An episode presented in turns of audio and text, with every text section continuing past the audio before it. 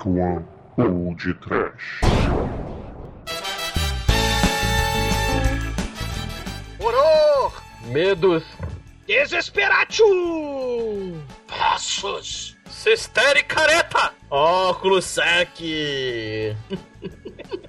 Isso, auditores! Começa agora mais um Pod Trash. Aqui é o Bruno Guter e ao meu lado está o xamã da The Dark One, Carlos Kleber, que é mais conhecido como Manso Manopla Rubra. Ai, meu Deus!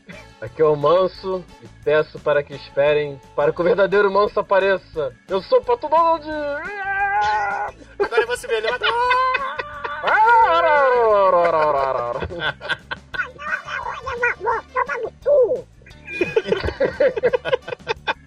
Ah, está fatudando.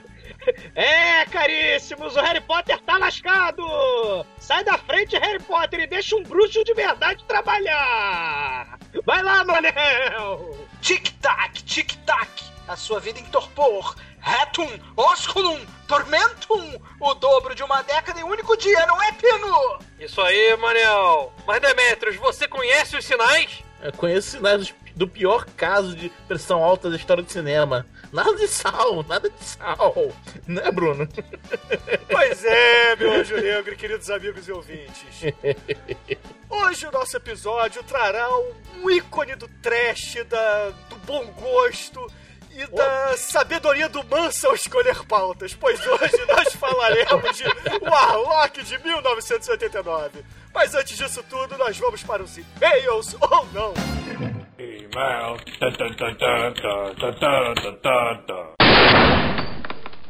Oh, I'm sorry. Did I break your concentration?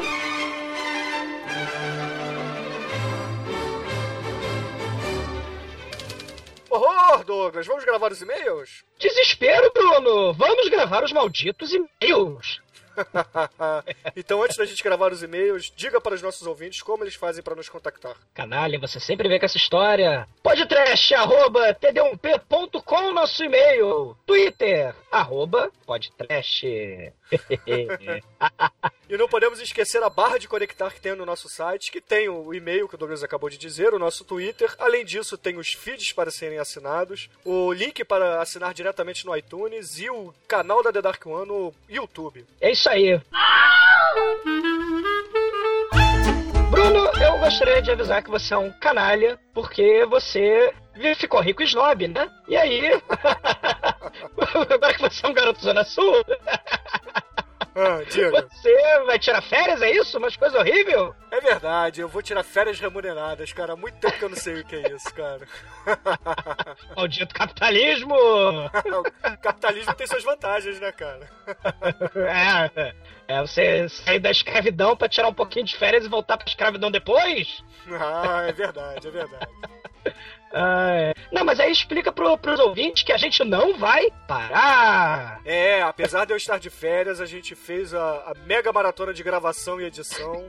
E se tudo correr bem, no máximo a gente vai atrasar 1 ou 2 dias só os episódios. Mas semanalmente estarão os episódios para vocês ouvirem, ouvintes. Ah, é isso aí, muito bem. Não vamos parar por causa de um mero Bruno. A grande verdade da vida é que vocês deveriam aprender a editar isso aqui e gravar sozinhos, não ficar dependendo de mim, sabe? Mas, tudo bem.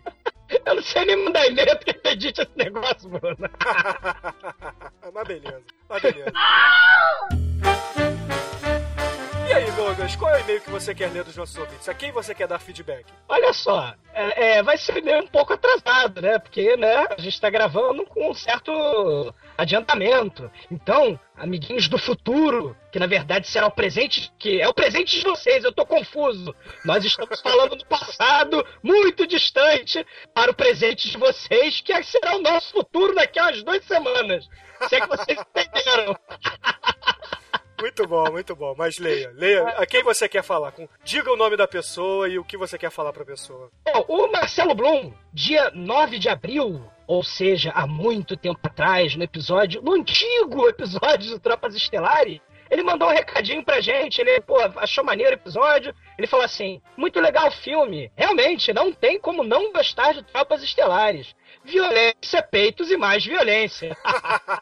legal, muito bom.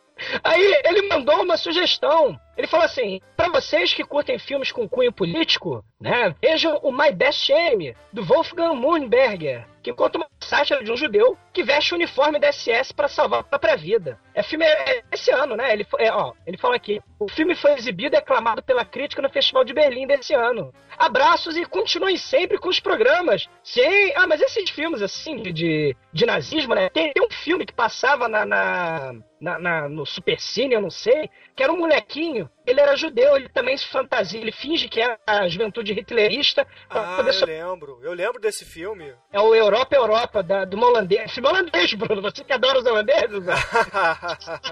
Da Agnieszka Holland. Agnieszka alguma coisa que agora não veio à cabeça. Europa Europa. É, na verdade eu não gosto dos holandeses porque eles tiraram o Brasil dessa Copa do Mundo e ficaram com aquela... Ah, aquela arrogância nojenta que eles têm, cara. Eu odeio os holandeses. Pois é, Bruno. Não, tira esse ódio do seu coração, cara. Exploda a baunilha para todos os lados, né? Porque você tem que desestressar, você vai tirar férias, pô. É verdade, é verdade. Mas é aquilo, né, cara?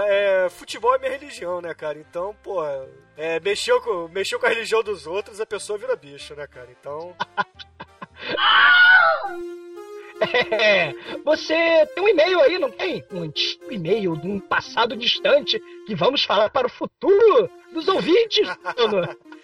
Na verdade, é um e-mail que foi direcionado ao Manso. O Manso que infelizmente não está gravando essa leitura de e-mails conosco. Foi o querido Paulo Antunes, do site godmodepodcast.com. É um podcaster também, que publicou no longínquo passado de 12 de abril, que ele diz o seguinte: Fala, Manso! Eu sou o Paulo, amigo do André Gustavo. Tu tá sumidaço, cara! O Michel Klafik é um amigo meu também. Me indicou o teu podcast. Agora vou ter que ouvir a porra toda. É isso aí, ô Paulo. Escute tudo, porque o nosso podcast vicia, como diz o nosso querido ouvinte, Ricardo Abidala, nosso ouvinte solar. É isso aí. Ouça a porra toda, é isso mesmo. É, exatamente. E Ricardo Abidala, eu estou com saudade dos seus comentários, Ricardo Abidala. Comente mais, eu gosto de você. Aí o Paulo Antunes continua assim, Douglas. Falando nisso, visita o godmodepodcast.com e escuta o nosso sobre games. Valeu e abraços aí. Pois é, Douglas, nós vamos fazer o jabá do querido Paulo Antunes, porque, além de tudo, ele é amigo do Manso, então ele já chegou sentando na janela, porque... Afinal de contas, a gente gosta de indicar sempre os amigos, como eu já indiquei o Leandro Reis, agora a gente indica o Paulo Antunes, e como diz o Camacho, eu não escutei seu podcast ainda, Paulo Antunes, mas a minha filha, número 13, escutou e disse que é muito bom. Já dizia o sábio sinistro Silvio Santos! Exatamente, exatamente. E eu queria dar um recadinho antes da gente continuar com o nosso episódio. Na verdade, são dois recadinhos, Douglas. O primeiro recadinho é, ouvintes, leiam o nosso texto sobre trash por definição, deixem comentários, façam sugestões, porque a gente precisa do feedback de vocês também ali. Olha só, nós fazemos o site, mas os ouvintes também constroem ele. Olha que poético, que lindo. Exatamente, a internet é legal por isso. Isso aí é praticamente a teoria do software livre, né, cara? Só que o nosso site é trash livre, cara. Qualquer um pode meter a mão no nosso trash. Ah, beleza. Agora, outro recadinho, Douglas, ouvintes, se vocês ainda não viram Warlock de 1989, antes de tudo, tenham muita vergonha, porque esse filme tem que estar na carteirinha de qualquer pessoa que gosta de filmes trash. E se é aquela velha história, se você não quer tomar um spoiler no meio da tua cara, você vai continuar escutando o nosso episódio por sua conta e risco, porque a gente vai falar muito do filme, vai dar muito spoiler, e continuemos agora com a nossa programação normal. Sim, claro, os incas venusianos do National Kid, eles não seriam bruxos, eles falam a Wicca pra vocês! Beleza. Tout, tout, thrown about your callow life in dismay. Rentum, osculum, tormentum. A decade twice over a day. Manso. Dê a sinopse dessa sua maravilhosa escolha para os nossos ouvintes e amigos do Podcast. Veja só. No século XVII, Bruxo sinistro é sentenciado à morte, mas na véspera da sua execução, o seu amigo, o diabo, vem para libertá-lo. Meu amigo, jogando para o século XX, numa missão de encontrar as três partes da Bíblia Maldita, que revelará o nome de Deus. E sabe o que faz o nome de Deus? Falado ao contrário, ele faz... e possibilita o grande Undu da criação. Meu Deus! É um vulgo reboot, cara! Ele dá o Ctrl Z, cara. Ctrl Z da criação. Aí, cabe ao caçador de bruxos que pega carona na viagem temporal e impediu o bruxo na sua busca maldita. Excelente. Tem a dúvida, por que que o infeliz que escreveu a porra do nome de Deus ao avesso aí no livro, por que que ele não falou logo essa porra e resolvia logo o problema, né? Porque o cara escreveu, o cara sabia, né? Ele já podia ter resumido a história, né? Descobriu o nome é esse, pronto, mas o que a gente vai fazer, né? É porque o livro, na verdade, Manel, ele foi escrito por bruxos, não necessariamente bruxos diabolicistas. Deve ser o mesmo problema do Monty Python, aquela da piada mortal. O cara, quando fez a piada mortal, ele entendeu a piada e morreu. Aí foi... É para poucos esse conhecimento, né? É. Para bem pouco. Bem pouco. É um spell de 10º nível, tem que ganhar nível. Ou então ele pegou o mundo de refém, né, e falou, vocês querem fazer canoa de mim? Vou fazer canoa de meu caralho! Olha o mundo aí! Vou destruir o mundo! Excelente. Beleza, vamos partir para a ficha técnica do filme. Na direção nós temos o querido Steve Miner. Ou o Estevão Mineiro! Então, Douglas, dê um pouco da carreira do Estevão Mineiro para os nossos ouvintes do podcast. Cara, tá. O Estevão Mineiro, pelo que eu sei, ele fez a segunda e terceira partes da poderosíssima série, cara. O Sexta-feira 13, a parte 2 e a parte 3. Muito não é só isso, né? Ele também fez o H2O, que a gente gosta, que eu particularmente gosto tanto do reboot, o segundo reboot do Halloween, né? Ah, com a Jamie Lee Curtis? Esse mesmo, é dele também. Casa do Espanto é dele também. Ele também fez um filme recente, o Dia dos Mortos. Ah, o remake? O Day of the Dead, de 2008. Ele fez ainda o Eternamente Jovem, um filme... É o anti de Benjamin Button, que eu chamo. Que o cara viaja no tempo e envelhece mesmo no final. Não é qualquer cara. É o Mad Max, cara. Fala. É o Mad Max, Mad Max. É com a Jamie Lee Curtis também, né? É o William Wallace e a Jamie Lee Curtis, cara, juntos. Cara, o Steve Miner é muito foda, porque ele fez esse, né? Ele fez esse que a gente tá falando hoje, o Warlock, que tem viagem no tempo e tem gente envelhecendo, gente ficando... Ele mexe com a idade temporal das pessoas e tem esse Eternamente Jovem, cara. Ele fazia parte da panelinha do Wes Craven. Ele trabalhava também com o Sean Cunningham. Ele ajudou muito naquele filme, o Aniversário Macabro também, um filme maneiríssimo. E aí ele começou mesmo dirigindo mesmo Sexta-feira 13, parte 2. Mas ele ajudou no Sexta-feira 13, parte 1 também, né? Ah, é? Ele é, cara, um bom diretor, ele trabalhou muito, tem muita coisa dele aí que o nego nem sabe que é dele, né? Pânico do Lago é dele também. Pânico do Lago é do Jacaré do Mal, não é esse? Exatamente. Que tem o fantasma. Não! Fantasma? O Billy Zane. Ah, o Billy Zane é comido pelo jacaré no Pânico do Lago. Cara, sabe quem produz esse filme, gente? Sim, dirigido pelo Steve Miner? Roger Corman! Sempre ele! Quem fez o quê? Ele é produtor do filme, junto com o próprio Steve Miner. O Steve Miner também é produtor do filme. Cara, o Roger Corman, ele... Não me surpreende, cara, esse filme ter sido produzido por ele, cara. É muito foda. Beleza, mas agora vamos partir para os atores. Não, você tá esquecendo de um cara muito importante, cara. Que é o roteirista do filme. O David Twohy. Cara, o David Twohy tem muita coisa maneira. Tem o Warlock. Tem o filme do Charlie Sheen com a Natasha Kinski. Tem Eclipse Mortal com o Vin Diesel. As crônicas da Batalha de Hit, que é, meu Deus do céu. Você sabe qual foi outro filme que ele escreveu? Ótimo Water também que ele escreveu. World, cara. Exatamente. Ele cometeu. Ah, outro filme também que ele cometeu, sabe? Outro excelente filme que ele cometeu também. Criaturas 2 é dele também. Cachorro, não! Cara. Ele é muito bom, cara. Criaturas 2 é excelente. Ele é muito trash, cara. Vou falar a verdade. Ele é muito trash, exatamente, cara. Olha, necessidade extrema. Criaturas 2 será tema de podcast, gente. É bom. Cara, bota na lista aí, que esse é bom, esse é bom. Waterworld é bom, cara. Okay, cara, eu tenho uma confissão a fazer, cara. Eu gosto de Waterworld também. Eu também gosto de muito filme trash. Bruno, você gosta de Dungeons & Dragons, cara. Porra. Cara, eu vou fazer outra confissão, cara. Eu gosto da Batalha de Riddick também, cara. Eu acho muito maneiro a Batalha de Riddick. Ah, muito bom. Mas é muito horroroso.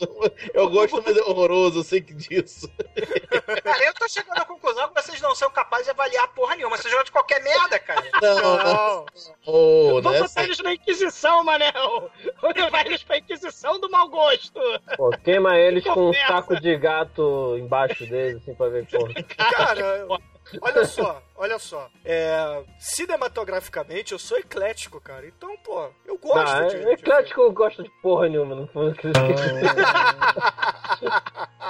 Qualquer pessoa que fala a frase cinematograficamente, eu sou eclético, é uma puta bichona, né? É muito bicho pro meu gosto, né?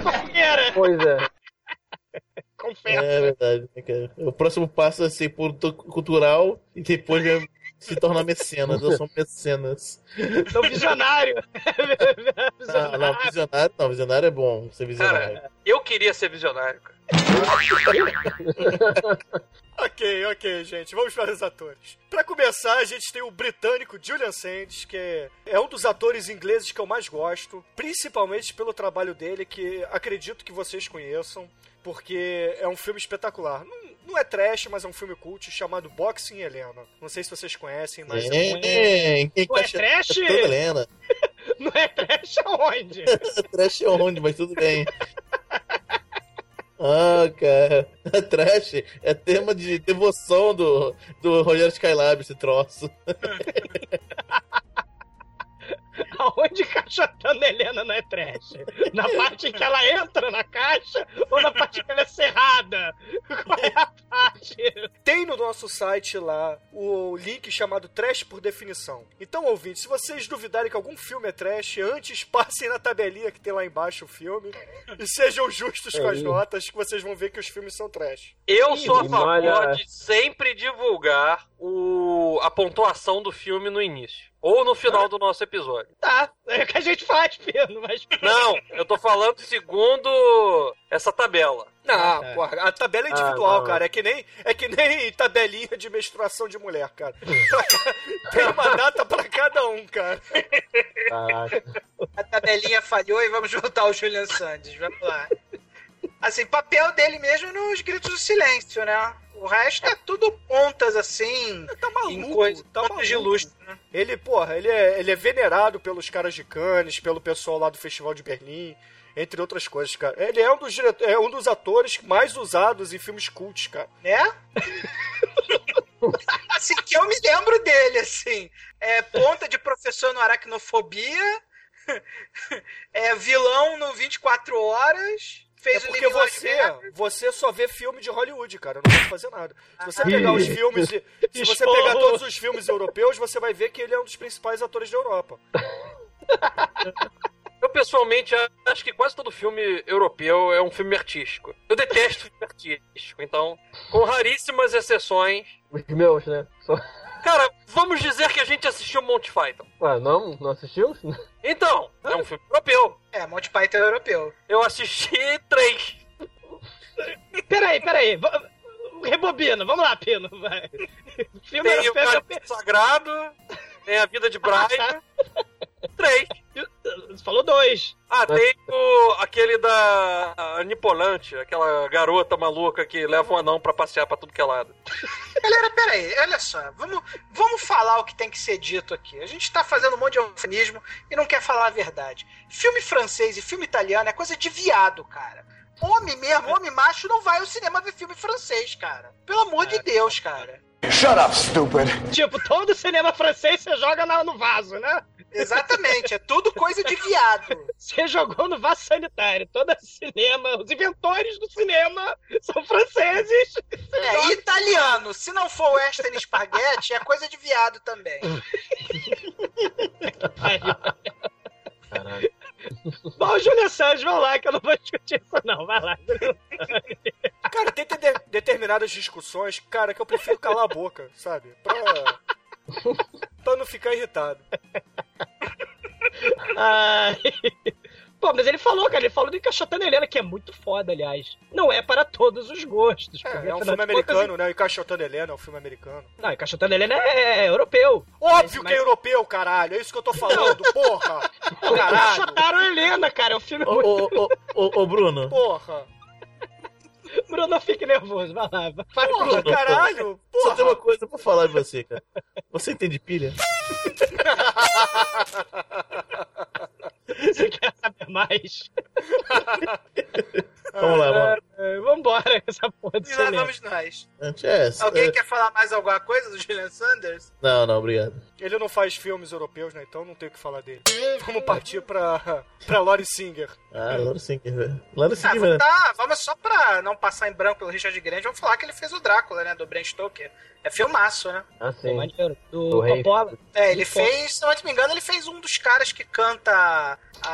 um dos doutor lá que cuida da mulher que é mordida lá pelo Drácula. Manso, me ajuda, você que é fã do Drácula de Bram Stoker. É o cara do hospício, o dono do hospício. É, ele fez um médico, não foi? Fez um médico, o Dr. Jack Stewart, que é o discípulo do Von Helsing. Que é o cara que vai ser, exatamente, que vai ser o... Ele é um dos três caras que canta a Lucy, né? Cara, assim, curiosidade rapidinha desse Drácula do Coppola, cara. O Coppola quis homenagear os anos 50 em filmes de terror, que não tinha efeito especial, CGI. Ele fazia truque com espelho, fazia truque de sangue, sabe? É porra, muito sim. Foda. Iluminação, muito foda. O Coppola, esse realmente porra, é. Esse muito filme é muito foda. Bom. Ele não tem efeito especial tipo de computador, não tem nada de computador, cara. É tudo nem maquiagem de espelho, é. Isso, é muito foda, cara. Palmas para o Coppola, mas vamos voltar pro... Ah, bom, mano, eu tenho que dar mais um filme do poderoso Richard Grant, que, cara, que é um dos meus filmes preferidos, cara, que é o Hudson Hawk e o Falcão Está Solta. Que é o muito bom. Pior filme que o Coisa já fez. Cara, mas é bom demais. Eu assisto todas as vezes. Todas as vezes que passa eu vejo, cara. Eu não consigo parar de ver, cara, o Hudson Hawk, cara. Ele faz um dos irmãos do meu Mayflower. Que é o que quer montar a máquina de ouro no filme. E a gente tem a Lori Singer também, né? A Lori Singer é very nice, né? Ela tá no iniciozinho de ser very nice aí na carreira, tá bem novinha. Mas ela vai... Ou bem velhinha, né? Dependendo de onde você vê o filme. Olha só! Ah, mas ela fez mais uma musa dos anos 80, né? Ela fez Footloose, fez o Homem de Sapato Vermelho com Tom Hanks. Cara, o papel que eu gosto da Lori Singer é Fame! I wanna live forever! Que era o Glee dos anos 80, né, cara? Vi muito Fame lá, quando passava na Globo lá. Muito bom, cara. Que eram oito jovenzinhos disputando pro seu lugar no pódio da fama, né? Muito bom. Para ser um ídolo americano. E a gente tem também o menininho que é sacrificado em nome da causa do Warlock. Vocês têm alguma ideia de quem é o ator que faz o menininho? Não. Tem colar, não. É o Brandon Cole, cara, que fazia o seriado Step by Step, cara. Da Suzanne Sommer. Exatamente. Day by day. Acho que teve algum episódio aí pra trás que eu falei que eu adorava esse seriado, cara. Reitero de novo, eu adorava esse seriado. Cara, mas ele fez outro filme muito foda, cara. Fez a Fúria Cega, cara, com Rutger Hauer de Samurai Cego, cara. Lembra desse filme? Que é a versão americana pros Aitos. Adoro esse filme. Que bom. Aí o moleque é muito foda. Anda com cego samurai, vira combustível de foguete pra Warlock. O moleque é muito foda. Excelente. Mesmo.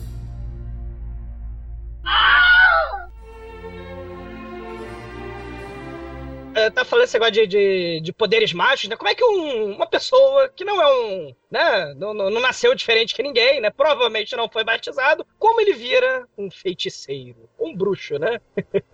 Isso não é muito explicado, assim, né? Em muitos filmes, em muita mídia, mas, pô, nesse filme, o cara é voltado para o mal, né? E ele tem o conhecimento do mal. E você tendo o conhecimento do mal e tendo um padrinho, que é Satanás, ele ganha os seus poderes sobrenaturais, né, cara?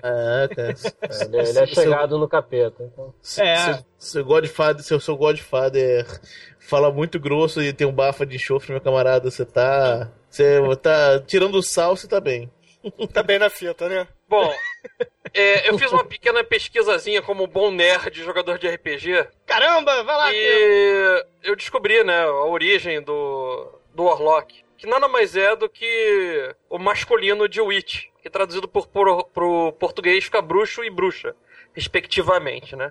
O termo apareceu pela primeira vez por volta do século XIV. Era uma lenda viking e o nome da lenda viking basicamente era Saga de Eric, o Ruivo. Eu nunca li essa coisa na minha vida, mas eu já ouvi falar nesse Eric, o Ruivo. Aí eu procurei e descobri que o livro é imenso, aí eu não quis ler.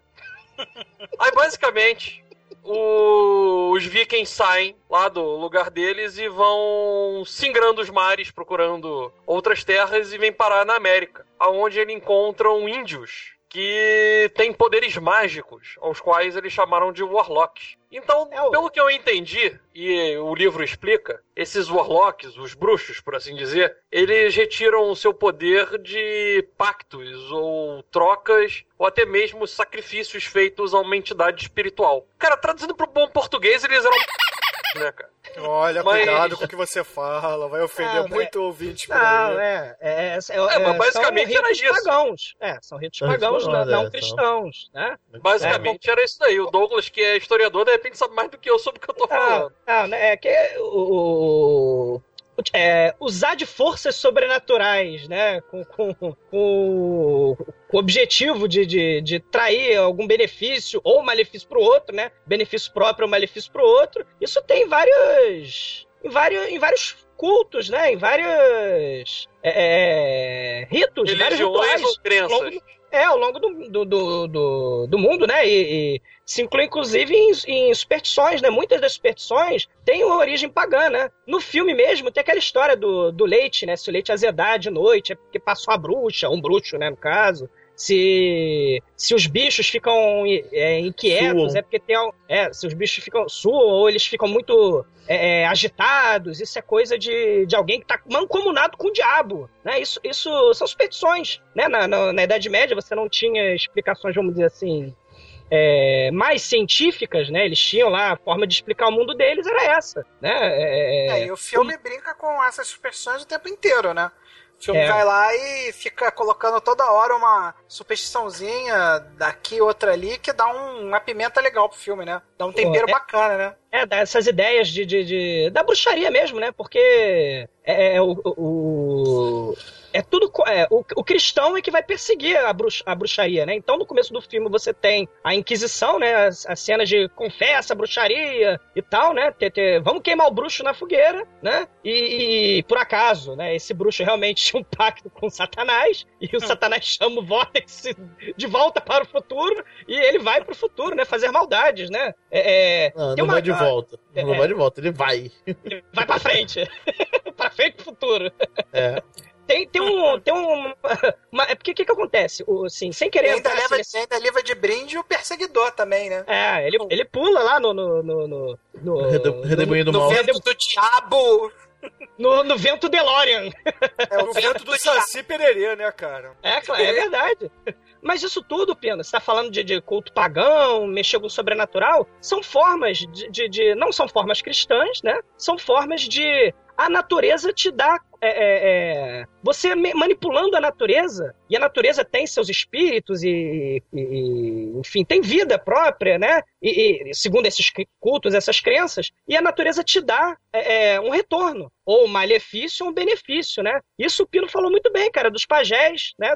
Os índios, tem isso. Esse animismo que chama, né? Que tudo no mundo tem espírito. As pedras, os rios e tal. Tanto que um bruxo, isso no, no na, no Brasil colonial, onde tinha perseguição, né, aos bruxos, porque veio a Inquisição aqui pra cá também. Por exemplo, a bruxa, ela pega uma poça d'água de um pântano e começa a mexer nela. Então ela pegou um pedaço pequeno da natureza e o que ela fez? Quando ela mexe na poça, ela transforma em tempestade, entendeu? Então você mexe na natureza de alguma forma e ela responde pra você, né, em nível macro, né? Ele pega um pedacinho da água estagnada da poça do mal e faz maldades, cria tempestade. Complementando aí o nosso exumador, basicamente o Warlock do século XIV, da saga do Eric e o Ruivo, eles não eram maus. Eles, na verdade, eram defensores da América e que colocaram os vikings para correr. Mais tarde,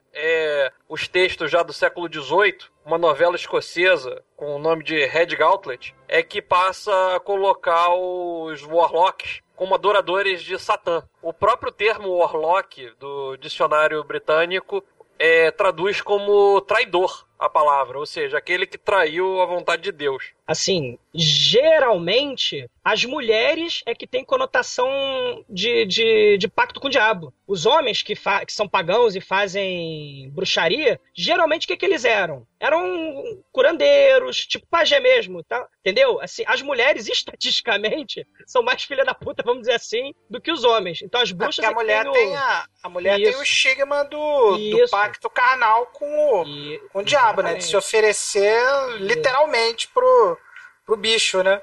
A mulher é que é a bruxa do mal, né? O homem também. Na verdade, a literatura mais moderna indica que as bruxas, inclusive, são boizinhas. E os malzinhos são os warlocks. Não, tem literatura de qualquer jeito hoje em dia, né? Então, na verdade, a gente tem que definir pura e simplesmente que bruxo pode ser bom, pode ser mal, basta definir com que espírito ele vai lidar. A tal da magia branca, magia negra, não tem? Você vê até isso no Harry Potter, cara. Porra, a cultura pop tá aí pra isso. Leu alguma coisa de magia negra, magia branca, esteja à vontade, cara. Pra mim, uma maneira que o Warlock me lembrou muito RPG e deu vontade de ser um Witch Hunter, cara. na minha época era muito famoso aquele livro negro de São Cipriano, né? Todo mundo queria a cópia daquele negócio pra aprender a fazer os truques, né, que teoricamente tinham ligação aí com esse negócio aí, mas todo mundo cagava no pau, né? Eu nunca vi ninguém que tivesse... Todo mundo falava que fazia, mas eu nunca vi ninguém fazer na minha frente, né? Não, porque a magia negra, vamos dizer assim, né, ou bruxaria, geralmente vai mexer com coisinhas que meio polêmicas, né? Tipo, osso de cadáver, sangue, tripa de rato. Exatamente. Enfiar coisinhas pouco agradáveis no ânus do gatinho. Tinha coisa assim desse nível, né? No filme que vocês comentaram, gordura de criança era um ingrediente. E tem no filme, cara, muito foda. Quer dizer, muito foda não... Vocês me entenderam. Não é muito foda o fato dele pegar a criancinha e transformar combustível pra foguete, como disse o Demetrius. É muito foda que ele fez essa relação mesmo. Tem muita coisa de bruxaria mesmo nesse filme que procede. Muito foda. Cara... Se é que vocês entenderam, muito foda. Cara, alguém lembra daquela coleção, magia oculta, aquela enciclopédia que saía no jornal? Sim, a minha tia tinha. Eu não lembro o nome agora. Eu não lembro do nome agora, mas... Eu me lembro que eu tive uma delas. Aí eu acabei dando pra minha prima, que eu tinha quase todas, pra completar a coleção dela. Mas ela era uma bruxa, sua prima? Não, mas ela gostava dessas coisas sobrenaturais que nem todo mundo naquela época gostava. Não, mas essas paradas nos anos 80 faziam sucesso, cara. As pessoas achavam maneiro. Eu me lembro, eu tinha de quiromancia. Eu tive a revista de quiromancia. Eu ganhei comprando jornal, não me lembro o que era. Cara, a gente testava, nada dava certo, mas eu testava. Né, Pino? Será? Pô, mas eu acompanhava o livro aqui, eu tentei. A pessoa que não tinha fé. Cara, o Pino era um bruxo, gente. Eu sempre fui místico, cara. As incursões do Pino no mundo da magia. Eu sempre fui místico. Não, peraí, você e o Bruno foram místicos, né? Verdade. Bruno, como é que é a história do... De novo, a gente já contei esse outro episódio. Me lembre, que eu não lembro. Me lembre. Tá, Tava eu, Pino e mais alguém sacaneando um colega nosso de Magic lá na Esbimania, numa sexta-feira nerd, onde a gente ficava sentado na calçada de pedras portuguesas da Esbimania jogando no chão. Aí passava o vendedor de sanduíches, percebeu que a gente tava falando um monte de asneira. Provavelmente, se a gente pudesse gravar, seria um podcast. Aí ele chegou e falou assim, olha só, vocês estão falando um monte de besteira, vocês não são religiosos, vocês não são isso, vocês não são aquilo outro. Na verdade, vocês são místicos. E aí veio essa... E com isso o cara jogou uma pedra e um balde de água fria na discussão.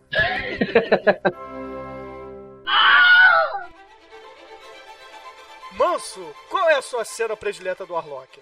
A minha cena... São todas, mas... No geral, mas eu vou falar pelo início, que é a chegada dele no século XX.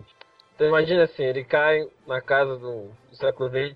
Como é que é a casa? É, mora um cara e uma moça que ele aluga uma vaga pra essa moça. Aí chegou o Warlock pela janela, pá, quebra a janela, cai na sala do sujeito, o sujeito meio fresco, chega...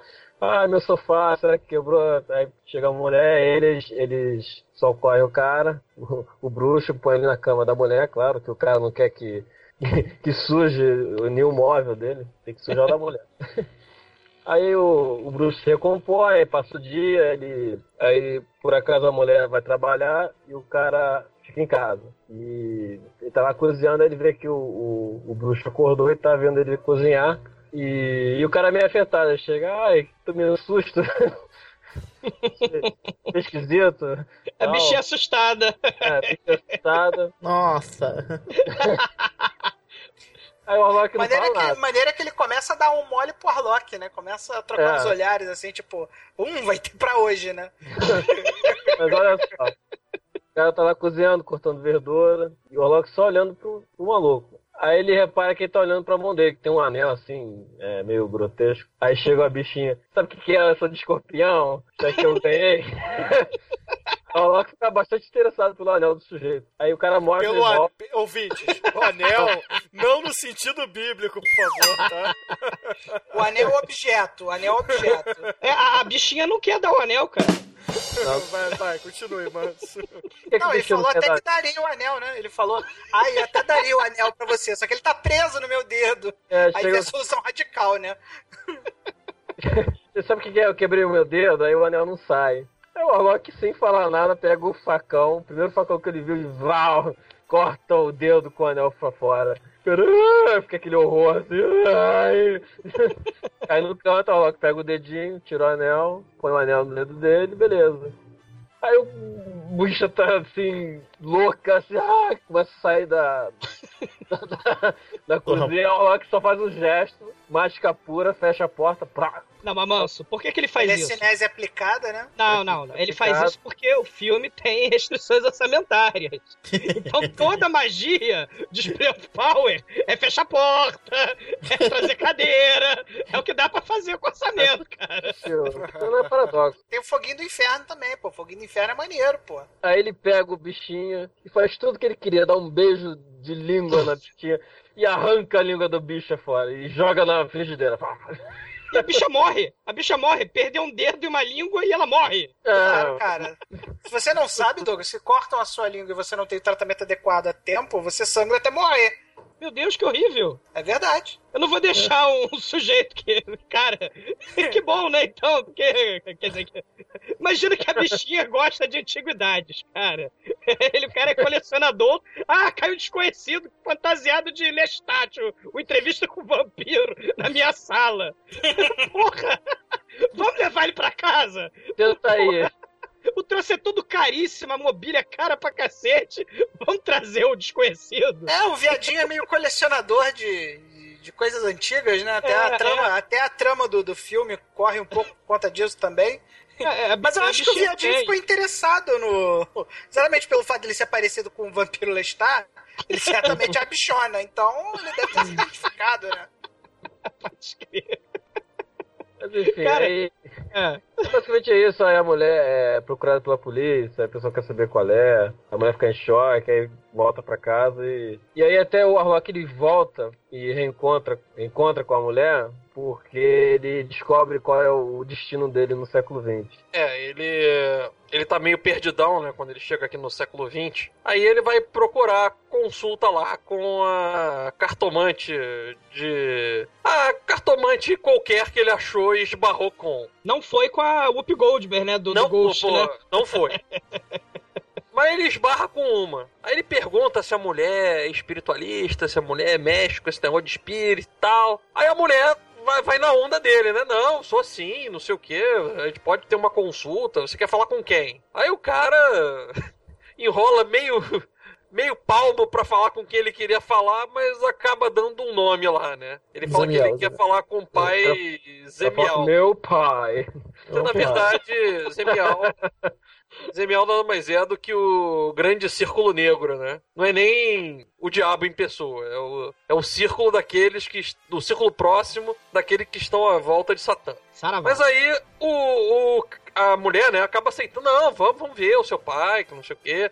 Aí ela senta e começa, né, a fazer aquela coisa bem charlatã mesmo. Não, pergunta aí, o que você quer saber, não sei o que lá. Aí o cara, puto, né, olha pra mulher com fleuma, por assim dizer. Puto, ele não consegue expressar nenhuma emoção, na verdade. Aí ele olha com fleuma e fala assim, eu tô esperando pra falar com o verdadeiro Zemial. Aí nisso a mulher começa a se contorcer assim, o cristal que ela tava segurando explode, aí a cara dela muda pra uma feição assim, meio macabra, aí ela fala com uma voz estranha, e aí começa a falar como se fosse realmente o Zemial. Baixou lá o espírito maligno na mulher, ela começa a falar. E nisso o cara pergunta, pô, pra que você me trouxe aqui? Qual é o meu objetivo? E aí passa, né? Qual é a missão do cara? É, você tem que unir aquilo que foi separado e trazer pra mim. Aí o cara vai, posteriormente, né, falando o que tem nisso pra mim, o que eu vou ganhar. E aí o cara acaba explicando, né, que na verdade o que foi separado foi o tal do Gran Grimoire, que era o livro que contém o segredo da criação, e que se ele fosse reunido, né, ele mostraria a palavra, né, o nome secreto de Deus, e com isso ele podia acabar com o mundo, apertar o grande botão de reset. E aí o cara, que por algum motivo que eu não entendo, ficou satisfeito com a teoria dele ser o responsável pelo grande boot. Resolve sair da missão lá. Porque afinal, né, a recompensa dele era ser um filho querido de Satã, né? Ele só queria iates, mulheres e dinheiro, no final das contas, né, cara? Ele não é um cara mau. Ele é incompreendido, gente. É, ele é claramente incompreendido, né? Muito incompreendido. Não, mas essa cena, cara, era pra ser muito mais maneira. Porque vocês lembram o que acontece, né? A mulher cai ela cai, a cabeça... O Zamiel abandona ela cai desacordada na mesa, e aí o nosso amigo incompreendido, porém não mal, ele pega e pega a faca, o caco de vidro lá, esfaqueia e arranca os olhos dela fora, né? O Warlock faz isso por um motivo, porque o Zamiel, antes de ir embora, falou, ó, vai lá buscar meu livro, porra! Use meus olhos, que meus olhos te indicarão um caminho. É, ele cai. É, não, ele arranca os olhos dela justamente pra servir de bússola pra achar os livros, né? Só que essa cena, o que acontece? Tem aquela praga de Hollywood, infelizmente, que é fazer aquela sessão prévia pra uma audiência, né? De, sei lá, de dona de casa. Ah, não gostei da ceninha, faz de novo. Aí eles fizeram essa cena, ficou menos sangrenta. Porque a cena original, o Zamiel, a mulher tá possuída, ela ia fazer um topless, ia tirar os peitos pra fora, e os olhinhos do Satanás iam estar nas mamilos, cara. E ele ia puxar, ele ia congelar ela, ia jogar ela no chão, ela se espatifar, ele ia puxar os olhos, cara. Aí a porra das donas de casa lá, que gosta de novelinha das 6, ai, tá muito terrível. Acharam muito violento, né? Porra, aí fizeram essa cena, porra, ia ficar muito mais maneiro, cara. O filme ia ficar muito mais foda se não tivesse essa praga. Existe essa cena secreta, né? Porque, porra, ia ficar muito mais foda o filme, cara. Mas não, tem sessão prévia. Vamos fazer sessão prévia pra... Porra, obra de arte, porra. Imagina se Shakespeare... Imagina, gente, comigo. Se Shakespeare faz uma sessão prévia, aí a porra da dona de casa, não gostei que Romeu e Julieta morreram no final, faz de novo, caralho, porra, não dá, cara, do caralho, sessão prévia de coerrola, no cu, sessão prévia. O Douglas não gosta da sessão prévia, notamos porra, isso. Porque a obra, cara, a obra de arte, cara, ela é do autor, o autor faz do jeito que ele quer, o roteirista faz do jeito que ele quer, aí vem a porra do produtor lá. Ele vender. Ah, ele vender. Porra, a obra de arte tá lá pra ser apreciada. Quem não se aprecia, vai fazer pacto com Satanás e enfia a crucifixo no lombo e, porra, não pode. Vai virar filme europeu que o Pino não assiste. Aí que tá, lasque-se o Pino, ou lasque-se o Manel também, né? Que jogou fora. Jogou toda a cinematografia francesa e italiana na privada também, né? Cara, as opções estão aí, vê quem quer. Eu penso assim, porra, sessão prévia não vai vender. Porra, ia ficar uma cena muito foda, cara. Roger Corman, porra, caralho, ele votou contra, com certeza. Ele votou pela cena. Cara, eu gosto muito do momento que ele vai lá preparar a sua poçãozinha de voo, né? Ele tá lá andando, né, pelo país, assim, procurando a porra dos escritos lá da Bíblia que vai criar o mundo, ó, vai acabar com a criação, né? Aí tá lá, ele decide que, pô, esse negócio de ficar caminhando é meio chato, assim, vão acabar me pegando, que eu tô andando muito devagar. Ele para perto de um parquinho de diversão, assim, tem um molequinho ali no balanço, tal, o molequinho balança pra frente, balança pra trás, o molequinho tem um videogamezinho de futebol americano, né? Aí ele chega, para ali do lado do moleque, o que é isso aí? Aí o moleque, não, eu tô aqui jogando futebol americano. Você sabe jogar futebol americano? Ele, não sei, porque ele fala pouco, né? Ele é um cara, assim, muito... ele fala pouco, ele é um cara fala pouco. Aí o moleque, pô, joga aqui, aí dá o videogame na mão do cara, né? Ele aperta um botão lá qualquer. Aí, pô, você vai dar o punch no primeiro down, nem o Tampa Bay dá o punch no primeiro down, você é muito ruim, não sei o quê. Aí o nosso querido Warlock escuta o som de uma igreja, né? Aí ele estranha, pensa, pô, por que você não tá na igreja junto com a sua família? Aí o idiota do moleque fala, porque mamãe e papai não acreditam nesse negócio de igreja, não. Papai e mamãe não acreditam nesse negócio de igreja, não? Não, eu não sou batizado, não. Deixa eu ver. A criança, um garotinho, homem, não batizado, Spell Component. Ele transforma o moleque em Spell Component, né? Aí ele pega, seduz o moleque, né, obviamente. Vem cá, moleque! Chega aí, moleque, eu vou te mostrar o meu forno, né? Senta no colo do titio que eu vou te ensinar a voar. Caralho, Bruno. Vem cá que o titio vai te mostrar o foguinho. Não, mas tem um detalhe que o moleque chega também. Você também não vai pra igreja? Aí ele fala, não, eu sou um bruxo. Eu não posso pisar, né? Ele não pode pisar em solo sagrado. Ele falou, eu sou um bruxo. Ele, mas bruxo, só tem bruxa mulher. Ele, bruxa não, alguns são homens. Sou homem, porra.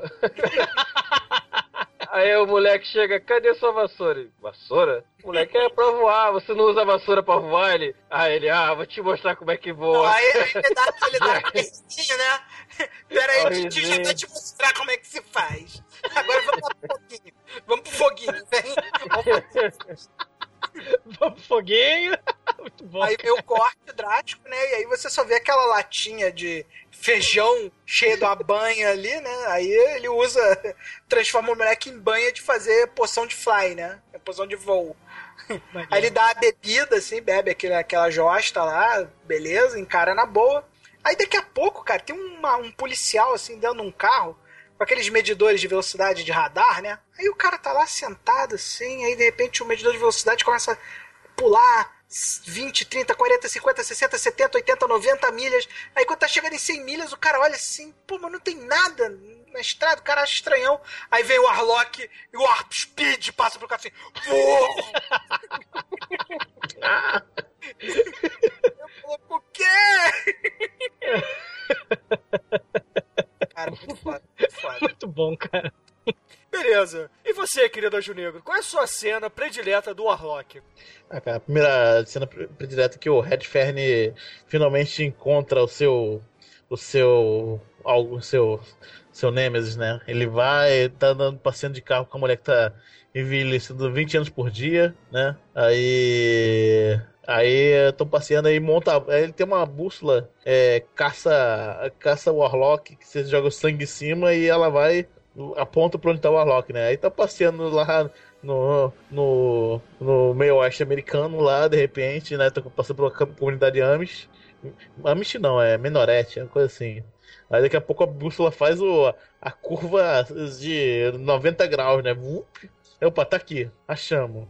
Aí ele vai lá, procura e tal, e vê que ele tá lá em cima, ele vê o o símbolo que o Menorati foi lá para se proteger e tal, que estamos amaldiçoados, né? Acho que é Menonita, Demet. Menorita. Aí ele vê que o cara explica que estão amaldiçoados, o velhinho lá da fazenda manda os filhos saírem, levar as crianças e tal, levar os netinhos.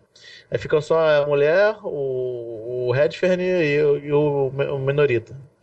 Aí eles vão lá, a primeira coisa que ele faz é ver que a porta lá em cima do celeiro tá, da casa, o sótão tá aberto, ele vai lá e mete prego. Segundo, ele, ó, protejam-se, ó.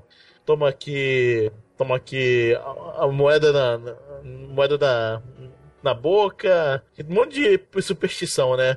Bora lá, não sei o que, parará, pão duro.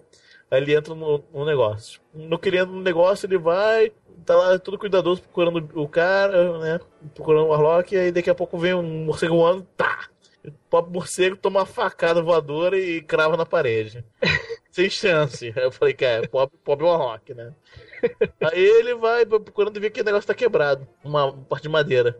Aí ele vai lá, mete a mão, acha uma página de um negócio esquisito. Ele começa a ler, assim, acha estranho, rasga em dois, bota no chão, aí o negócio se junta de novo. É um efeito muito bonito dos anos 80, só pode proporcionar pra gente, né? Aí, ó. Aí. É o livro!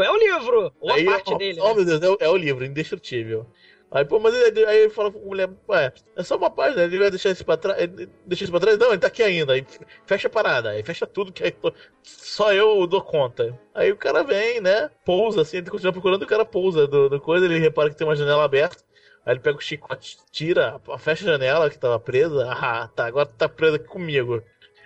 Aí pega uma faca e crava na barriga do Warlock, vai estar se estripando assim, ah! Só que o Warlock muito malandramente vestiu as páginas da Bíblia do mal. Grande Grimoire como armadura, né? Aí o negócio fecha sozinho, ele se deu mal. Ele joga um raio vermelho, né? É um efeito especial nos 80.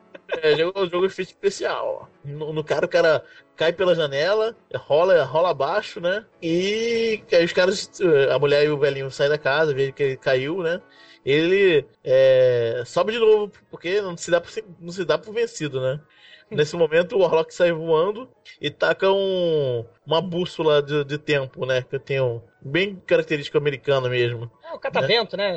É o catavento, é o catavento. Tipo é um biruta. É, de ferro, assim, né? Aí ele vai, sobe, dá uma chicotada no pé do coisa, se prende e vai arrastando ele igual uma pipa. Né? A pipa voadora, né? Vai uma louca. Até que bate no celeiro.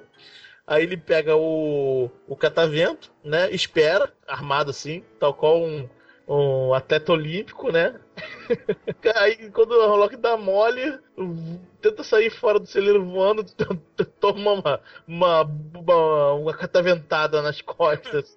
Atleta olímpico é a bondade sua, né? Porque eu me lembrei de Esparta, né? Eu me lembrei daquele maluco espartano lá atacando espirro no olho do rinoceronte, assim, né? Porque o Warlock tá voando rápido pra caralho, lá na puta que pariu. Ih, porra, 20, né? 20! Bom que a arma também era bem fácil de manobrar, né? É, cara, de ferro, cara. Tinha 1 metro, sei lá. Aquele negócio pesado, altamente não aerodinâmico. O cara não era proficiente com catavento de fazenda Amis, com certeza. Aí, não é improvisation ali. Ele acerta o coisa nas costas e ele pousa, né? O Warlock pousa, né? Justo, então, né? Aí os caras. Aí o. Demetrius, ele não pousa, cara. Ele cai. Ele pousa. Ele cai de cara no chão, Demetrius. Fala a verdade. Ele cara, cai. Parece que ele toma um tiro de Magno 44 do Dutch Harry, cara. Ele vem caindo assim que nem Black Hawk Down, manja. O helicóptero Black Hawk Down. Ele assim. Bum! Aí nisso, aí os três juntam nele, né? E aí, a primeira coisa que o Radford fala, tira a bota dele, pra prender nos dedões, aí ele não poder fazer magia, né? Porque ele fica preso no início do filme também. É uma algema de dedão do pé com o dedão da mão, aí você fica preso que nem fazendo yoga, né? Lá, aquela posição de yoga. É bem humilhante. Mesmo, né? Aí ele prende um lado, né? Só que o velhinho da mole olha nos olhos do Warlock e começa a sangrar pelos olhos. Aí nessa hora o Warlock foge só com o pé só e quicando todo mal, né? E o cara vai, o Redfern vai cuidar do velhinho. Enquanto a mulher que já está com 40 anos no momento, com 60 anos no momento, né? Vai estar com 60 anos no momento. Aí ela vai, e aí agora o que eu faço? Aí, ó, você... O cara vai, ó, o martelo tá consagrado. Martelo consagrado, veja bem, ouvintes, é isso mesmo que você ouviu. Ah, um martelo consagrado vai matar... Do Thor! Cara, eu não vejo problema nenhum, cara. Se você tem um Warlock, você pode ter um padre pra abençoar o martelo, cara. Tá, então. Aí, ó, você vai ver as pegadas dele, vai achar as pegadas dele e vai tacar prego nas pegadas, né? Aí o Warlock vai, todo torto, cai num banco de areia assim, né? E consegue se libertar da outro negócio. Aí ela vai... E tá num pátio de trens, né? E todas as pegadas que ela acha são de botas, né? Aí vem aquela pegada sem bota, né? Ela vai e tá... Aí o bicho sofre. Ah, meu Deus do céu. Ela acha outra pegada. Só uma pegada. Pá. Ah. Aí a terceira vai achar a terceira pegada. Tum. E não escuta nada, né? Ele arrancou um pedaço de tora do trem e enfiou no pé, assim, pra se proteger. As proteções são muito maneiras, assim. Voodoo, né? Voodoo, né? Anti-voodoo. Aí ela vai contra o banco de areia que ele meteu a cara. E vai, tá! Enfia o prego na cabeça do sujeito que ela se desmaia. Tudo que ele desmaia, ela vê que ele berrou e a mão dele fica pra fora. Ele cai no chão, né? Desmaiado e a mão dele fica pra fora. E ela vê o bracelete dela. O fetiche, né? Não, o fetiche não. O fetiche é outra coisa. É o bracelete. Ah, mas o nome disso pro feiticeiro é fetiche, né? Quando ele pega uma coisa da pessoa pra botar macumba é fetiche, né? Não é o nome que se dá? Não. Cara, é porque é o seguinte, ouvintes. Duas coisas. Ele tinha amaldiçoado a mulher no iniciozinho do filme. Aí é por isso que ela tá envelhecendo 20 anos a cada dia que se passa. E tem o... Pra ela poder escapar da maldição, ela tem que pegar esse bracelete que foi usado como feitiço, ou o que quer que seja o nome, pra poder quebrar a maldição. Aí o cara tá dentro o Warlock tá dentro de um vagão de trem, e quando ele cai, fica só a cabecinha e o braço pra fora. Só a cabecinha. Aí nessa hora, ó, yes, consegui. Vai ver o fetiche, ui, né, dele lá pra fora, né? Ela quer o fetiche. Aí ela vai, yes, consegui, vou pegar meu bracelete de volta e vou encerrar a maldição. Aí nessa hora o trem começa a andar. E ela claro, é um filme! Óbvio. Aí ela começa a correr com seu corpo sexagenário. O corpo é muito Carruagens bem. Carruagens de fogo, né? Aí ela vai, cai no chão, continua, volta e consegue alcançar o trem. No momento que ela alcança, tá quase pegando o fetiche de volta. Os dois maluquinhos lá de fora que falaram com ela, estão indo. Ih, lá vai a velha maluca correndo atrás do trem, né? Cara, mas isso aí só vem a provar que idade é uma coisa que tá na cabeça, cara. É isso aí. Enfim, okay. Aí ela vai, quando ela finalmente vai tirar o bracelete do braço do Warlock. A Warlock acorda e pega a mão dela. Ela não para de correr e começa a dar martelada no braço do Warlock, como um martelo sagrado. Aí o santo martelo, cara. O santo martelo vai... Aí ele vai e larga a mão dela, e quando ela olha assim, ela vê que o martelo tá com o bracelete preso, assim, na alegria dela. Estava preso em seu lugar, cara. Veio a sexagenária incomodar, cara. Santo martelo, Batman. Ela martela, fica martelando o bracinho do Warlock. Solta, solta, solta, meu fetiche. Ah, caraca.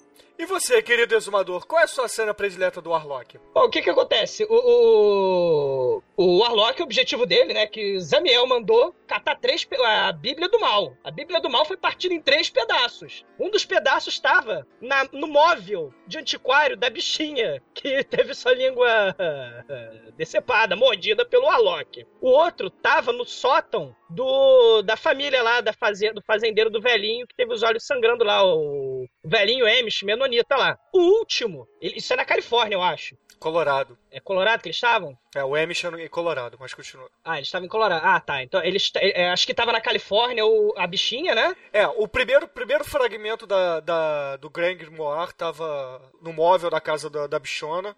O segundo fragmento tava no sótão do Amish. E o último tá em Boston! Bichona não, hein? O grande homossexual, por favor. É bichona mesmo!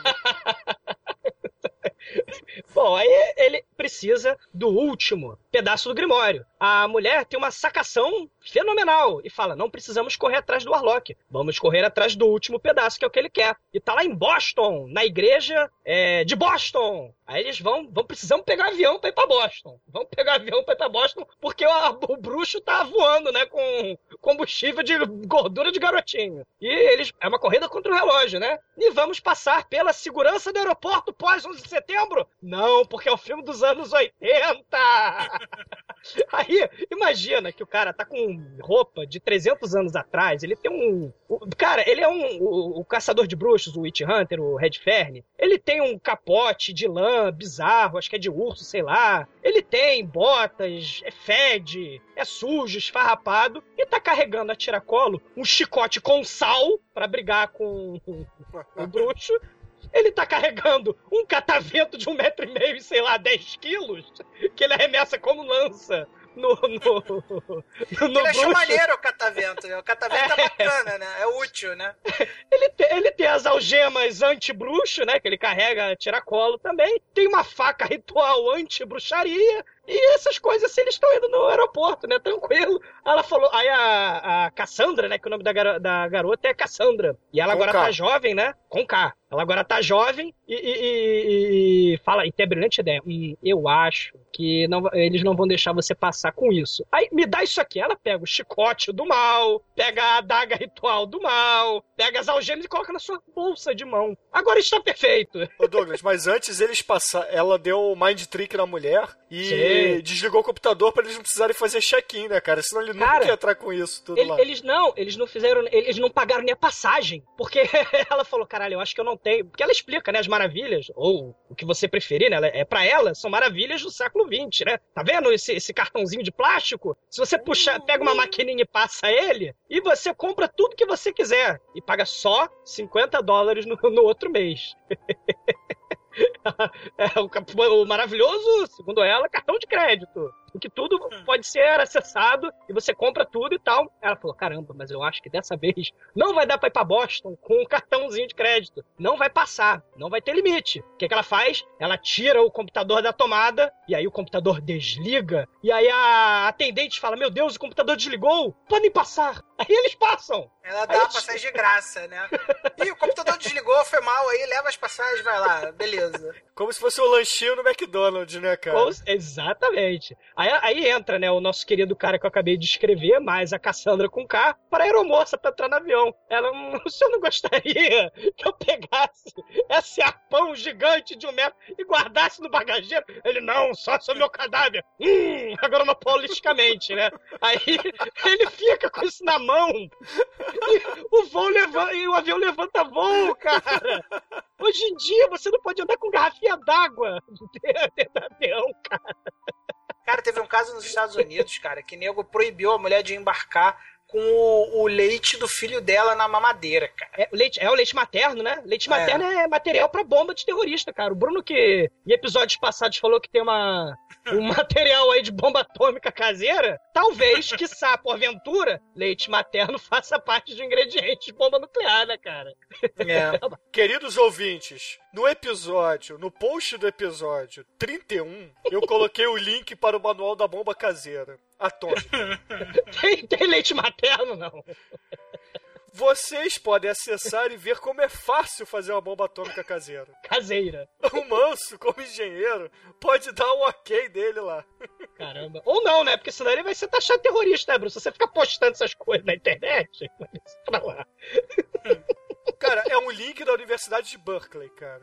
É, então o processo é Berkeley, né? Exatamente. E o Warlock embarca no avião também, cara. O Warlock, ele entra escondido no avião. Porque o cara tem meio que medo, né? Ele é um sujeito de 300 anos do passado, ele meio que não confia muito nessa máquina de ferro que voa, né? Eu também não confio muito não, mas...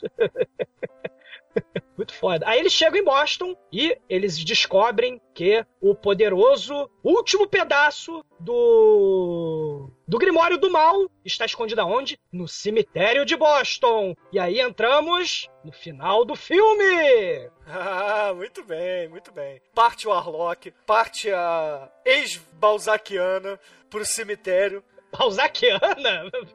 Sexagenária. Não, mas ela já deixou de ser balzaquiana, sexagenária ou o que quer que seja, né? Porque ela conseguiu recuperar. É, mas continuou diabética, né? Que ela é diabética. Exatamente. Aí partem eles pro cemitério pra poder pegar o último fragmento do Grimório. Aí eles começam a catar por lá e etc. Aí eles precisam achar um túmulo que tem um pentagrama cravado na lápide, né? Aí eles começam a procurar. Aí eis que a Cassandra com K encontra a lápide que contém o fragmento do livro. Só que, por um milagre do roteiro do filme, é o túmulo do próprio caçador de bruxos, cara. Aí tem a cena que licença poética, né? É, aí tem aquela coisa, né? Porra, será que era ele mesmo? Ou será que... Porque esse filme tem viagem no tempo, né, cara? Esse filme vai contra as leis de Einstein, né? Se realmente é ele. Pois é, se realmente é ele no túmulo, ele não poderia estar ali, né? Então, não sei. Muito complexo. Paradoxo dos gêmeos continuando. Exatamente.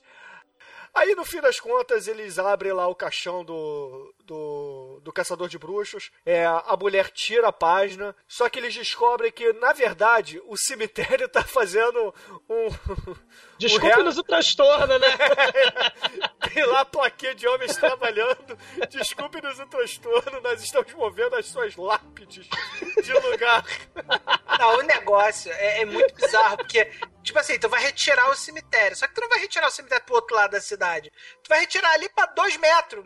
Aí move aquela curva ali 2 metros pra lá e vamos botar a casa aqui. É por isso que dá errado. E os índios depois sobem e vai querer botar as crianças dentro da televisão. Porque ele não move a porra do cemitério direito, cara. Pode crer.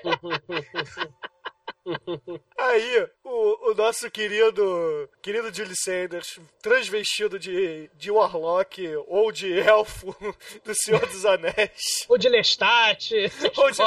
Você escolhe o figurino dele. Aí ele chega no cemitério voando, só que, porra, eles estão na parte do cemitério que os Highlanders podem combater, né, cara? Então... Os Highlanders não podem combater no solo sagrado, cara. Mas aí que tá, o que eu tô querendo dizer... Ah, eles estão a 1 metro do solo sagrado, Pino, você não entendeu. Ah, tem razão, tem um momento que tem o solo sagrado e o solo não sagrado. É, eles movem para um passinho à direita o cemitério, aí... Como o Manel falou. Tu pega o cemitério e bota ele 3 passos pra lá, entendeu? E aí dá tudo certo. Mas faz passo largo pra não dar merda, hein? E adivinha, gente, hein, Bruno? Adivinha onde o livro do mal tá? Ele tá no lado consagrado do cemitério ou ele tá no lado não consagrado do cemitério? É óbvio que ele tá no lado não consagrado do cemitério, né, cara? Porra, cara. Um roteiro brilhante desse não poderia deixar esse furo, né? Como diria a Lady Smurf, né? Tudo tem que tá errado, né? Com certeza. Aí chega o nosso querido Warlock, dá porrada nos dois, pega o livro, junta tudo, faz lá o truque de mágico, junta todas as páginas num grande livro. Aí começam as letrinhas correrem, o selfie... Cara, vocês lembram daquele episódio do He-Man, cara? O bem vence o mal, o espanto temporal, cara. É igualzinho, cara, quando o corpo sopra a trombeta, cara. É verdade. Cara, o céu fecha, ele faz aquele truque lá com as páginas, o livro começa a misturar as letras assim, e na hora que ele vai falar o nome de Deus ao contrário pra poder dar o Ctrl Z divino, o que acontece? Ele dá aquela enrolada, assim, vou falar, hein? Escuta aí, presta atenção. Cara, ele é mestre do mal, ele sofre de megalomania. Então, a megalomania é aquela embromação do ato final, vou falar, hein? Vocês estão vendo? Claro. Aí ele começa. Ah, não. Aí chega a nossa querida Conká, sai do Lago Salgado, que ela foi arremessada, da Bahia, enfim, o que quer que seja, pega uma seringa qualquer de insulina que ela tinha, enche de água salgada, e quando o nosso querido Warlock, em seu ato de megalomania, tá cantando a pérola lá pro caçador de bruxos, ela vem por trás, enfia-lhe a seringa no pescoço, cara, e o sal do mar, a salina, acaba com ele, cara, ele explode, cara. Cara, é o pior caso de pressão alta da história do cinema. Cara, tem ironia do destino, né, cara? Cassandra Conká, a diabética, combate o mal com sal. Bom, e aí termina o filme, nessa cena maravilhosa. Não termina aí, não. Sabe onde é que termina? No deserto de sal. A mulher enterra o livro no deserto de sal. Realmente, a mulher sabe que ele tem problemas de pressão alta, como o Demetrius escreveu. E ela vai lá no lugar que tem a maior planície salgada do mundo e taca bem no meio, porra, do livro. Olha só, eu tenho uma dúvida. Só que não enterrou fundo, né, cara? O problema é que não enterrou fundo. É isso que eu ia perguntar, porque no filme 2, volta o mesmo ator, né? Em papel diferente, não é isso? Não, o mesmo ator, o mesmo papel, só que faz uma missão, outra missão. Ah, ele não vai pegar embaixo da salina o livro de sal, né? Não dá, né? Ele recebe outro quest. Ah, né? Deixa sempre, pra lá o livro de sal, porque esse aí... Sempre é outra maneira de conquistar o mundo, pô. Justo. Muito bem, Manso. Conquistar o mundo, passos para conquistar o mundo. Passo 1, passo 2, passo 3. Esse negócio de dar Ctrl Z na criação não deu muito certo, não. Vamos procurar outra coisa mais legal. Vamos lá no pé da porta, né, básico. E, só pra não deixar passar batido, tem o terceiro Warlock, que é com o nosso glorioso Itban. É. Lipstick for Men. Cara, e pergunta pra vocês, vamos destruir o mundo agora? Como é que é o nome de Deus? Cara, não deu pra... né? Não, no filme, no roteiro do filme. É Roaisha. Se a gente quiser destruir o mundo agora, é só falar Roaisha ao contrário. Isso aí, deixamos para os ouvintes. Ah, o nome de Deus é Antônio Fagundes, cara.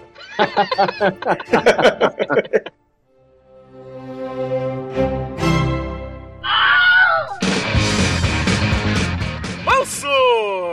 Esse filme, o Warlock, traz alguma inspiração pra The Dark One, pros seus roteiros, ou é só mais um filme? Total, pô. Inspiração total. Homem Sumone na veia. Pô, vira o girassol, é primo assim, colado no Warlock. O Zamiel.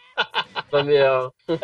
Cara, eu achava que o Homem Sumone tinha mais a ver com Hellraiser do que com Warlock, cara. Não, tem mais a ver com Hellraiser, mas, pô, tudo vai agregando valor, sim. Sempre tem um pouco de tudo, né? O Manel não ficou brincando lá com o livro lá de São Cipriano pra chamar diabo? Ele não ficou lá no Homem Sumone? Ah, também na minha idade, todo mundo que tem a minha idade fazia isso também, cara. Não, tô falando Homem Sumone, mano. Você faz isso na sua idade, na infância, que você vai pro inferno por causa disso, mas você também fez isso atuando no filme. Você também vai pro inferno por causa disso. Não, aliás, não. Eu também no vou filme eu brincava com Homem Sumone e For Dummies. É, então, mas chamava o diabo, porra. Tá mexendo com bruxaria e coisas macabras. Aliás, eu também vou pro inferno por causa disso. Aí depende do que você acredita. Eu posso colocar um cinturão de dinamite em mim e me explodir a embaixada dos Estados Unidos e pro céu com 40 virgens, né? Eu ainda tenho solução. Muito bem, Manel. Parabéns. Você escutou aquele neurose que o Kabashi definiu que um céu com 40 virgens seria uma merda, Manel? Eu me lembro que eu até botei um comentário. Eu me lembro que eu falei que na visão do neurose o céu era um lugar cheio de ímãs complacentes mudinhos. É, pois é. Cara, eu tenho um porém a lembrar, cara. Quando você fala em 40 vezes, em nenhum momento você falou o sexo dos virgens. Pode ser um lugar terrível.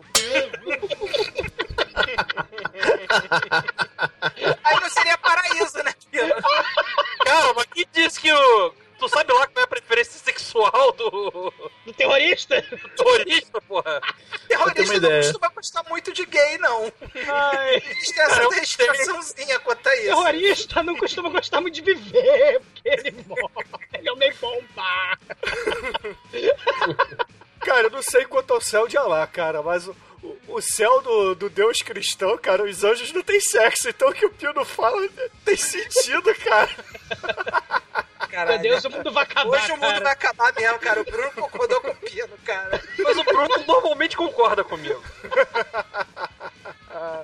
Beleza, galera, beleza. Pino, de 0 a 5, qual é a sua nota para o Warlock? Bom, pra começar, eu queria dizer que, na minha opinião, o Warlock não foi um filme trash, mas foi um filmão. Eu gostei de comentar ele. Pra mim, as cenas dele são boas, ele faz piadas em momentos legais. O filme, ele tem uma história bem presinha, na minha opinião. Ele usa muita coisa clichê, assim, em termos de magia, que deixa um negócio bem legal. Eu vou dar um 4 pra ele, cara. 4, excelente. E você, Anjo Negro, qual é a sua nota para o Warlock de 1989? Cara, o filme é sensacional. O filme realmente é divertido, tem gore, tem efeitos especiais dos anos 80, cara, tem a pressão, tem um aviso sobre o perigo do sal na alimentação. Não, o filme é 5, com certeza. Excelente, excelente. E você, Tremen, qual é a sua nota de 0 a 5 para o Warlock? Cara, esse é um dos filmes que motivou na minha infância a minha procura pelo lado negro, né? Um dos filmes que me levou a gostar mais do lado negro foi o Warlock. Eu me lembro de ver esse filme, quando era moleque, eu me enlouqueci, fiquei totalmente pilhado, queria sair soltando fogo e bebendo banha de moleque pra poder sair voando por aí. Já perguntando, quem não foi batizado aí? Velocidade de Porsche, assim, que, me amarrei pra caramba no filme.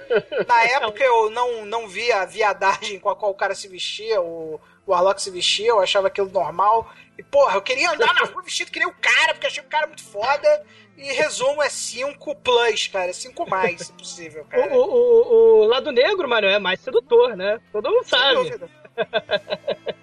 Esse negócio de lado branco não é bom porque você tem que ficar muito passivo. E eu não gosto muito dessa posição, não. Também, né? Eu prefiro ser ativo. O que foi, mas... Lado branco suja muito fácil.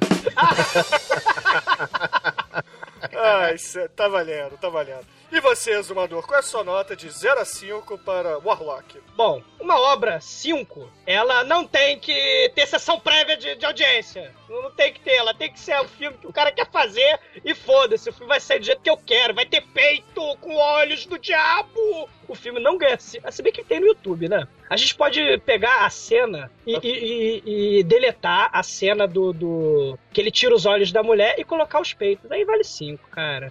Eu vou dar 4 pro filme como eu assisti. E 5 vai pra cena em que os olhos do demônio estão nos peitos da mulher. Aí vai. Porque aí é a liberdade criativa em sua essência, cara. Muito foda.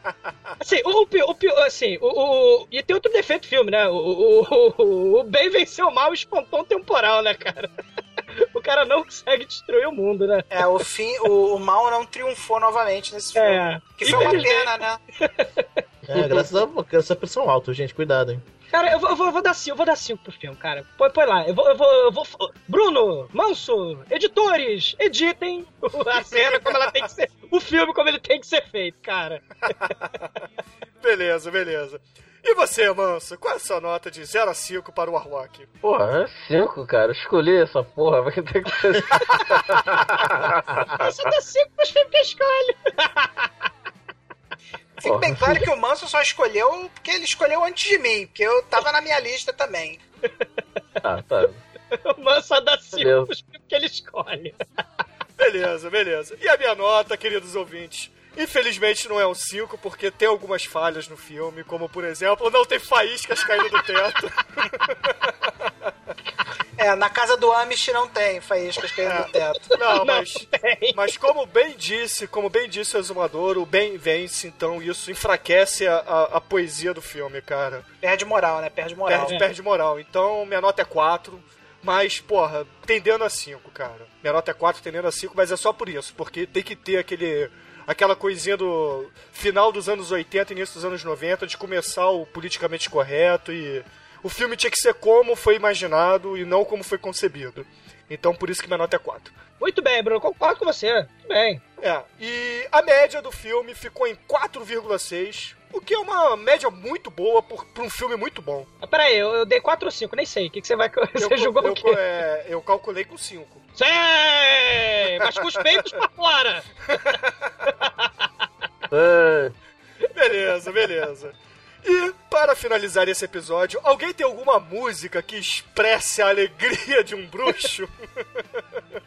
Eu pensei, assim, quando ele bebeu aquela gordura e saiu com aquela velocidade toda pelo ar, eu me lembrei do Biafra, cara. Sonho de Ícaro. Ah, então, ouvintes, fiquem com o Biafra. Sonho de Ícaro. Sonho de Ícaro. E até semana que vem.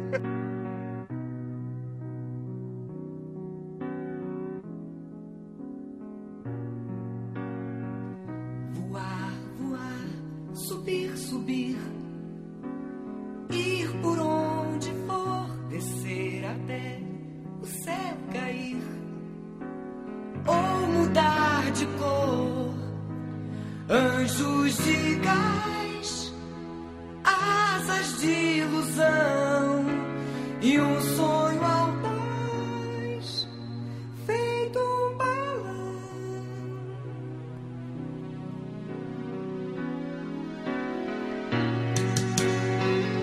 No ar, eu sou assim. Brilho do farol, além do mais, amargo fim. Simplesmente sol, rock do bom, ou quem sabe jazz. Som sobre som, tem mais, tem mais.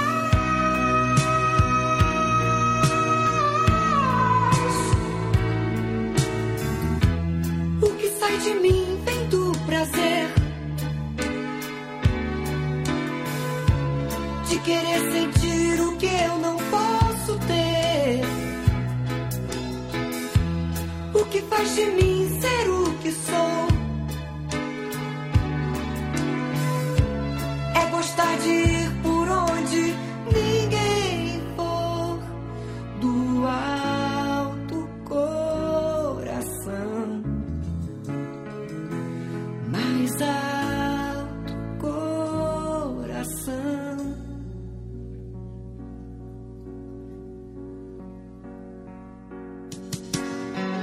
viver, viver e não fingir, esconder no olhar, pedir não mais que permitir, jogos de azar, fauno.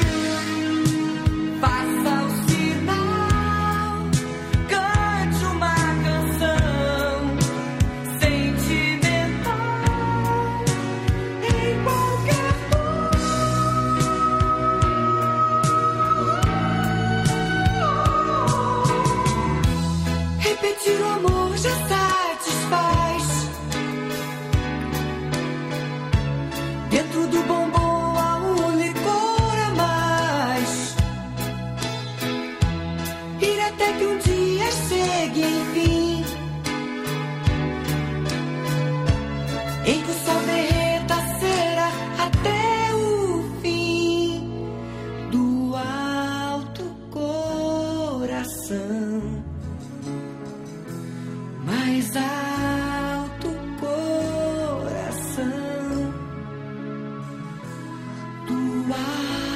do alto coração, mais alto coração.